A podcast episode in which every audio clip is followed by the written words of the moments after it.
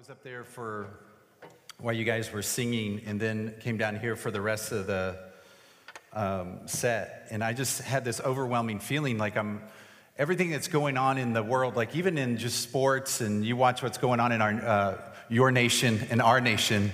And there's so many different things that are happening. There's so many people that we look to in leadership positions and you, you watch how they live their lifestyle, right? You watch how they live their life, and it's just, it's painful. You know, we, we elevate people so high and then they come crashing down. And a lot of times these people become our gods. And I was just sitting here thinking, I'm watching these guys, these girls, as they are leading, and I'm going, those are the heroes. Those, those, are, those are my heroes. Like I'm looking at them, not because, not because they can play the guitar, they have skinny jeans, right? Not because of all of those different things. It's because I believe from what I've been told and what I'm seeing is that they're passionately following Jesus Christ, is that they're listening to one voice and one voice only. And, and that's, that's so, like, to me, like, to be where they are at their age. When I was that age, I was not even close to that. And there's a scripture where Paul says, Paul's one of the writers in the New Testament, and he says, Follow me as I follow Christ. And basically, he's telling people, is like, you, you might not get to meet Jesus like I ever met Jesus, but for right now, the only picture of Jesus that you're going to get is me. And I'm watching these, ki- I want to say kids, these students, these adults, as they're leading, and I'm going, for some of you, I don't know where you are in your journey with Christ. But if you want a picture of Jesus, I, I, I, hope you get that this weekend from people that are up here, from, pe- from your youth pastors, from your youth leaders, from your small group leaders, whatever it is, that you get this picture of Jesus. And for some of you, that is going to be your only picture of Christ. And uh, this weekend, um, hopefully, you get some of that from here and even being with us. Let's pray. Lord, we just come to you, just thank you so much uh, for allowing us to be here. And, and God, I just thank you for this opportunity um, and feel honored uh, to be here. In your name, amen. First of all, I want to thank uh, King, Kingswood University. Give it up for these guys. Yeah. Hey, how, how seriously, how good was that band? And the girls in the band were amazing, way better than the dudes. Even the guy back there on, I don't know what his name is, but he's crazy. But um, here's what I want to say. Um, this, this university, I, have heard of this school. I've never been here. I've only heard great things, and uh, led by uh, President Gorvet over here. Give it up for that guy right there. I want to introduce you. My family is not here, but I did bring them with me in my heart, which is creepy or weird. But, anyways, this is, this is my family, and I'll start from the left over here. This is Henry, right? Uh, Henry is now six years of age. He just turned six. He thinks he can play pro football right now to this day. Like, he's got his skinny jeans on. Okay, so, anyways, this is my daughter Savannah. She is 20 years of age. She's a junior at University of Michigan. And then this is my wife, Michael. That's her name, Michael, okay? And then there's me, you can see me, almost bald.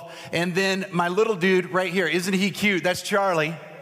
Yeah, don't, don't go, oh, just yet, because you're going to hear some stories. You would think he's from hell. But, anyways, this dude, and then there's Claire, and Claire is my 10 year old. So Charlie is now two, and so we got four kids from 20 to two. Charlie was a total accident. It was, I mean, it was a good accident, but, anyways, uh, he was an accident, and we love him, and uh, we're asking him to move out of the house next year. So it's going to be good. Now, here's what I want to talk about tonight. I'm going to talk about uh, I'm going to talk about change in our life for this weekend, for the next three sessions, because I would say that there's something in your life that you desire to change. Whether you're a believer or follower of Jesus Christ, or you are not a follower of Jesus Christ, there's something that you might desire to change. And then for some of you, there's something that you would like to change about the world that you exist. It could be in your school, it could be your friends, it could be your family, it could be something inside. I don't know what it is that you really desire to change. But what I want to do tonight is I want to take you on a little bit of a journey. It's like we can't possibly change or have an impact on our world or things around us unless there's some things that change within us. And so I'm going to talk a little bit about that because if I were to ask you, what is it that you would desire to change in your life right now? If you could change one thing in your life, what would it be that you would change? I was sitting with my family, and we were sitting on the back porch of our house, and we were having dinner together. And I asked this question, which was a stupid question. I asked my kids, I said, What is one thing that you would change about your dad if you could change it? Can you imagine asking your or your parents asking you that? Like you have a list, like some of you carry a list around, and you're like, here, I've been waiting for this question, Dad, okay? And we went around the table and someone was sharing some funny things. And I could see Claire, my 10 year old, she was just kind of sitting there and she was, you know, she was thinking. And I go, Claire, it can't be that hard, right? She goes, Well, Dad, she goes, um, I would like you to change your face. I go, I'd change your face. But, anyways, I'll change it. But, and I'm sitting there going, I can't change my face. And she went on to say, It's like, when you get angry, like your face just like, I can't even look at you, dad, right? It's like your eyebrows do this thing and fire shoots out and it's just this, just this look. You know that look that your dad can give you and you break in half? You're like, you know, I'm done, right? She's like, I would change your face. I'm like, ah, change your mom's face. But, anyways, right? It's like there's this change that we want to do. There's all of us want to change something. But how do we change it? You know, what, what is it going to take for us to change that thing? So, I want, if you brought your Bible, if you didn't bring your Bible, that's fine. But we're going to look at this scripture in Nehemiah, and this is in the Old Testament. And this is one of the best books in the Bible. I love the story of Nehemiah. And Nehemiah is, is working for Artaxerxes, which is this king, and he's the cupbearer. So he has, you know, some significance in this kingdom. But he's a Jewish man that was 800 miles away from his home. And he's in exile. He's been kicked out of his country. His family was kicked out of the country. And now he's just kind of existing. The Jewish people were just kind of in exile, they were in disarray. And he was listening, right? He was listening to the story of Jerusalem, where he was originally from, where his family was originally from, his people were originally from. And we're going to pick up the scripture in, uh, we're going to pick up this story in Nehemiah 1. In late autumn, in the month of Kislev, in the 20th century of King Artaxerxes' reign, I was at the fortress of Susa. Hananiah, one of my brothers, came to visit me with some other men who had just arrived from Judah. I asked them about the Jews who had returned from captivity and how the things and how things were going in Jerusalem. They said to me, "Things are not going well for those who return to the province of Judah. They are in great trouble. The wall of Jerusalem has been torn down." and the gates have been destroyed. This was a huge deal for him to hear this. When I heard this, I sat down and wept. In fact, for days I mourned, fasted, and prayed to God of heaven. And this wall was important to the Jewish people because it, rep- it, it was their heritage. It represented something that was sacred to them. Can you imagine something sacred to you? Maybe it's where you live, it's your home, it's something that your, your, your parents are proud of. It's just, you know, something that you're proud of. Can you imagine if it was just ruined and it was just wrecked? And you have nothing to call home. You have no place to really r- reside or to, to start raising your family or anything. And this is what was happening. And so he hears about this and it just breaks his heart. But here's the thing God was working on Nehemiah. We're going to find this out. God was working on Nehemiah. He was raising Nehemiah up to do something great, to provide this change that needed to happen. And if you read the scriptures, you read Nehemiah, and even before Nehemiah, God was working in men's hearts to go back and repair that wall, but they ignored the call. And Nehemiah accepts the call because God was working in Nehemiah and he accepts the challenge. He sees something that needs to change and he steps up to the challenge to change it. Now, I'm going to give you a few truths, three truths, because that's what pastors have to do, okay? I'm going to give you three truths out of the scripture because I believe if we're going to see lasting change, there's a difference between change and lasting change. Change we can do in our own, on, on our own, on our own power. But lasting change that God desires in our life, only God can do. And so I want to take you through this. If we want lasting change, the first thing is this, is you see, it's very simple. It's heartburn, right? We've had negative heartburn, but there was this heartburn in Nehemiah that said something has to change. His heart broke. It says he fasted, he couldn't sleep because this was not right. This was not the way things would have to be. His heart and soul were set on fire. He couldn't sleep. And like I said before, he was consumed by it. He got to the no more point. Have you ever been to that place? And I know most of you are in high school, some of you are in college, but if you got to a place in your life, you was like, no more. Have you ever watched something on television and you're like, this isn't right, no more? I can still remember when Katrina hit in the Gulf Coast, I can still remember where I was. I would turn the TV on, story after story, day after day. People would be, they couldn't rescue people and they were just caught and nothing was happening. I was like, this shouldn't be happening. I remember when the earthquake struck in Haiti, I was like, this shouldn't happen, no more. I'm from right outside of Detroit and uh, we partner with one of these schools in Detroit, and it's an elementary school, and it's about 800 kids because a lot of the schools have closed in this area, and they've consolidated these schools. And there's about 800 children in this one school, in this elementary school, just packed. And somebody said, We want you to come over here and we want you to check out this school and we want you, you your, your, church to consider partnering with us and whatever you guys can do would be great. And I remember going over there with a couple guys and we walked through this school and I could not believe what I saw and the stories that I was hearing. 800 kids there, 100% of the children were on a breakfast and lunch plan. They wouldn't get breakfast at home, and majority of them didn't have the money to bring lunch. So 100% of these kids, 800 of them, were on a breakfast and lunch plan. And I would hear stories about a lot of the kids would eat lunch on Friday, and their next meal was on Monday morning when they came back to school. This was 15 minutes away from my home. And I was sitting here and I'm like, this cannot be happening. This has to change. Have you gotten to that no more point? Maybe even in your own life where it's like this it's like, no more. No more living in mediocrity.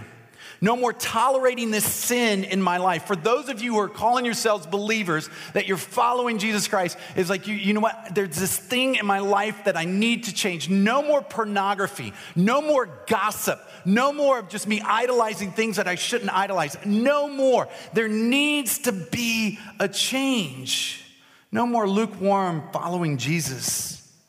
No more letting these relationships, maybe you're in a relationship that you know is bad and you know is wrong. It's like, no more, I'm not going to exist in this anymore. Nehemiah got to that point. It's like this wall has been torn down for almost 140 years. Something has to change. If we're going to sense, if we want and desire change, the first thing is our heart has to ache, it has to burn for that change to happen. Nothing will change unless you get mad about where you are. And this is a good mad, right? I tell my son this, my six year old, anger, right? Anger is okay, right? If it's not directed towards your father right? I say anger is okay. Anger is an alert that something is wrong, it's a secondary issue. And, and Paul talks about don't sin in your anger. But anger is this alert. It's like Nehemiah, there's this anger that's in him because usually, if it's an anger like Nehemiah, like we're discussing, it's also angering God. If something isn't right and something needs to change, if there's a relationship that's not right, if there's sin that's in your life that you know that isn't right, it's angering God as well. Not because he hates you and not because he's shameful, like he's sending shame your way or that he's going to pop you in the head. It's because he says, you know what? This isn't the life that I desired for you to live. Like sin destroys everything, sin messes up everything. You see this in Jesus. When Jesus walks this earth, he comes, and it's like when he encounters brokenness and death and encounters sin and illness, it's like you, you see an anger in Jesus, a discontent where he's like, this isn't the way that it should be. And this is what was happening with Nehemiah. And let's keep going. Verse 5 Then I said, Oh Lord. So, what is his response? So, he's angry, there's this heartburn. What, what becomes his response? And I said, Oh Lord, God of heaven, the great and awesome God who keeps his covenant of unfailing love with those who love him and obey his command. Listen to my prayer. Look down and see me praying night and day for your people, Israel. Nehemiah was angry and realized that something had to be done. But here's the key he knew he couldn't do it without God. He could have gone off and, you know, been angry about it and tried to, you know, muster up some people and say, okay, let's go do something about it. But what was his first step? What was his first step? And just simple, this is simple so you can remember it. bent knees. So you have heartburn, then you have bent knees. It's this place where he gets to. It's like, you know what? I'm going to go before God. There's something, there's this alert, there's this, there's this signal that's going off that this isn't right. I must go to God. There are times that we desire change and we try to change on our own. But if we want that lasting change, we have to invite Christ into this. With the power of God, we can experience that lasting change. Nehemiah, verse 1 6, he says this. He goes to his next, and this is going to be my final point here. I want you to listen to this. What did he do after he prayed? He says, I confess that we have sinned against you. Yes, even my own family and I have sinned. We have sinned terribly by not obeying the commands, decrees, and regulations that you gave us through your servant Moses. Please remember what you told your servant Moses. If you are faithful to me, I will scatter you among the nations. So, if you don't know the story of Moses, Moses delivered the Jewish people out of captivity hundreds of years before this. And he remembers the promise that God made to Moses. But if you return to me and obey my commands, here's the loving God, and live by them, even if you are exiled to the ends of the earth, I will bring you back to the place I have chosen for my name to be honored. The people you rescued by your great power and strong hand are your servants. Lasting change is different than just change. It's something that gets a hold of you. And tonight, you know what I'm talking about in your life. I know, even preparing for this message, God was revealing to me, as like, Clint, there's some things that you need to change in your life. And I'm going to share some of those tomorrow with you because there are some things in my life I wish I could say as a pastor that I have it all figured out. Almost. I wish I could. I don't. Not even close. And there's some things that God has drawn me closer. And now listen to this last part. What did Nehemiah do? So he had bent knees, he went to prayer before God. And then the last thing, if you want lasting change, and Nehemiah realized this, was confessing lips. Nehemiah is allowing God to change him. Confession is so important for change to happen. God was alerting Nehemiah that there were some things that needed to change in him. I want to say this statement. I'm kind of jumping ahead here real quick, but I'm going to go back. You know what? I'm not going to do that. Sorry, just corrected myself. I want to do this. Um, I need two volunteers, not you. Okay, um, I'm just kidding. I need two girls. Can you two girls come up and help me? Yeah, right there. Talk, act like I'm not talking to you, then go, oh, yeah, he's talking to us. Yes, you. Okay, good. Okay. Yeah, you two. Yes. I have weird eyes, don't I? They look right over the person. Come on up. All right. What's your name? Good. Okay. Here we go. So I'm going to do this thing over here, guys. Just follow. Yeah, right here. Yeah, what is he doing? Come on over here. So we have Kristen. Kristen. McKaylee. You're Kristen over here. Okay. Here, stand here. There you go. Good. Okay, so you're McKaylee, you're Kristen. Great. Okay, here we go. Now, I'm going to give you guys something. I'm going to give you guys a free t shirt. All right? Free t shirt. I designed them, gave them to Kingswood. I want you to do this. Now, all you have to do is to drink. My voice is cracking. Don't worry about it. All right. All you have to do is to drink this water that I'm going to pour in your cup. Do you think you can do that for a t shirt? Mm-hmm. You guys are so excited. This is amazing. Your energy is just amazing. Okay, so all you got to do is this right here, okay? Just hold that up. I don't want you to drink it yet. Don't want you to drink it yet. There you go. That's water. That's straight from the water bottle, okay? now, there's a little catch. There's a little catch to this, okay? There's a little catch to this. So we got the water here. Now, let's see. What do we have? Hold on. Yeah, here we go. Here we go. All right, I found it. There we go. Who doesn't like a little cat food? Uh-uh, no. What? Hold on, just stay there. Just stay there. Who likes cats? Hold on, real quick. What is the one thing that's cuter than a cat? Every dog. Good. Okay, so here we go. All right. Now I want to do this. All right, just just smell it. Just smell it. I'm not asking you to eat it. Okay, okay, okay, okay, okay. Stop. Here we go. All right, here's all I'm gonna do. I'm gonna just take a little cat food like this. I'm gonna just take a little cat food and just put it underneath on the outside of your cup. Sorry, Kingswood, about the cat food smell for 10 more years. Okay. Um, Now, would you still drink that for, it's not on the inside, would you drink that for a t shirt? Just a sip? Okay, go ahead. All right, give it up for her, right? All right. All right, same thing, right? Same thing, right? But here we go. I want to do this to yours, okay? Here we go. Let's put that on the, you know what? Let's just do, let's just do this. Okay. Oh, dear Lord. Okay. Uh, Kristen, right? Uh, would you drink that? Why wouldn't you drink that? It, it is gross. Just do it for a t shirt. Don't do it. No, don't do it. Don't do it. I will still give you a t shirt. Girls, give it up for these girls real quick. All right. There's your t shirt. Now, let me, let me tell you something. After I wipe the cat smell off of my hand, oh dear Lord, there we go. Everybody knows you don't, you, you, you, if you're gonna drink a glass of water, you're not going to drink a glass that's dirty on the inside. You might drink a glass of water that's dirty on the outside. Everybody knows that the glass needs to be clean on the inside.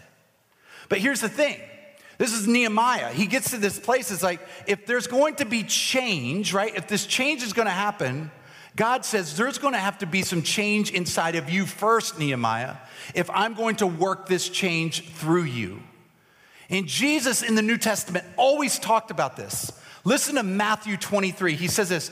He says, What sorrow awaits you, teachers? He's talking to the pastors, the priests, the Pharisees, religious law, and the Pharisees, hypocrites, for you are so careful to clean the outside of the cup and the dish, but the inside you are filthy full of greed and self indulgence. You blind Pharisees, first wash the inside of the cup and the dish, and then the outside will become clean too. And here's the truth I want you to hang on to. Whenever God wants to do a work through us, it starts with a, with a work in us.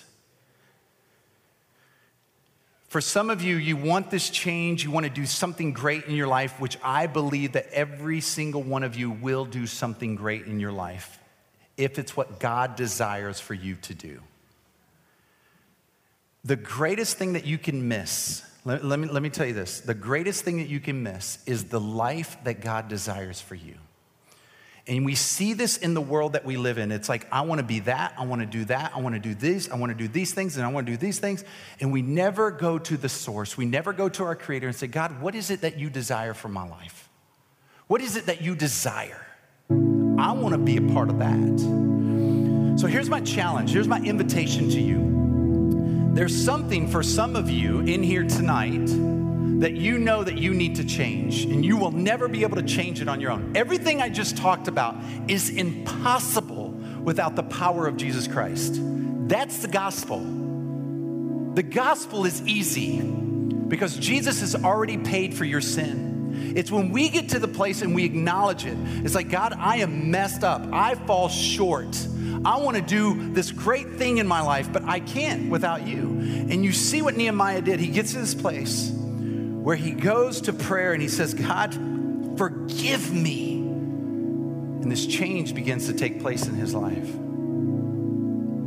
For some of you, tonight is the night. Some of you say, I'm a believer, I'm a follower of Jesus Christ, but tonight is the night where you say, you know what? No longer is that sin going to be a part of my life. I'm done with that. It's enough. And tonight is a night where you confess that to somebody. You say, you know what? I've been doing, I have this little thing going on over here that I've never confessed, I've never talked about. And you're going to bring it into the light tonight so that God can work through you and do some amazing things. And then for the other group in here, I still remember when I was 21 years of age, giving my life to Jesus Christ for the first time where you acknowledge that I desire to change. I desire for that to be a part of my life, but there is nothing that I can do on my own. Because Jesus loved you so much that he gave his life for you, that he paid for your sins, that he died for your sins. And tonight's that night that you realize that and you say, okay. Nehemiah got to the place where he surrendered. It's like, I'm not going to be able to do this feat. I'm not going to be able to change this wall. I'm not going to be able to rebuild this thing. It's only because of the power of Jesus Christ. And tonight might be that time where you do this. Bow your heads. I want to give you that opportunity tonight. If that is you, if you would say, you know what? God, I have been living this life. I came to this place this weekend not knowing you know, I knew it was some type of church event. I knew it was some type of, you know, Christian experience or whatever it is. But God, I desire not to live my own life anymore. I, and some of you are experiencing a loneliness. And you're kind of sick of living for yourself and living for others. And tonight is when you invite Christ into your life. If that's you tonight, here's what I want you to do. I want you to find whoever it is that you came with, your youth pastor, your small group leader, someone that you trust, and say, I want to talk more about what it means to invite Christ into my life because I desire that change. And for the others of you that would say, there's some things in my life that need to change. There's a relationship, there's an addiction, there's something that I need to confess. Lord, we just offer all of those things in our life that you desire to change in us, that we surrender them to you so that we can experience what it is that you have for our lives. In your name.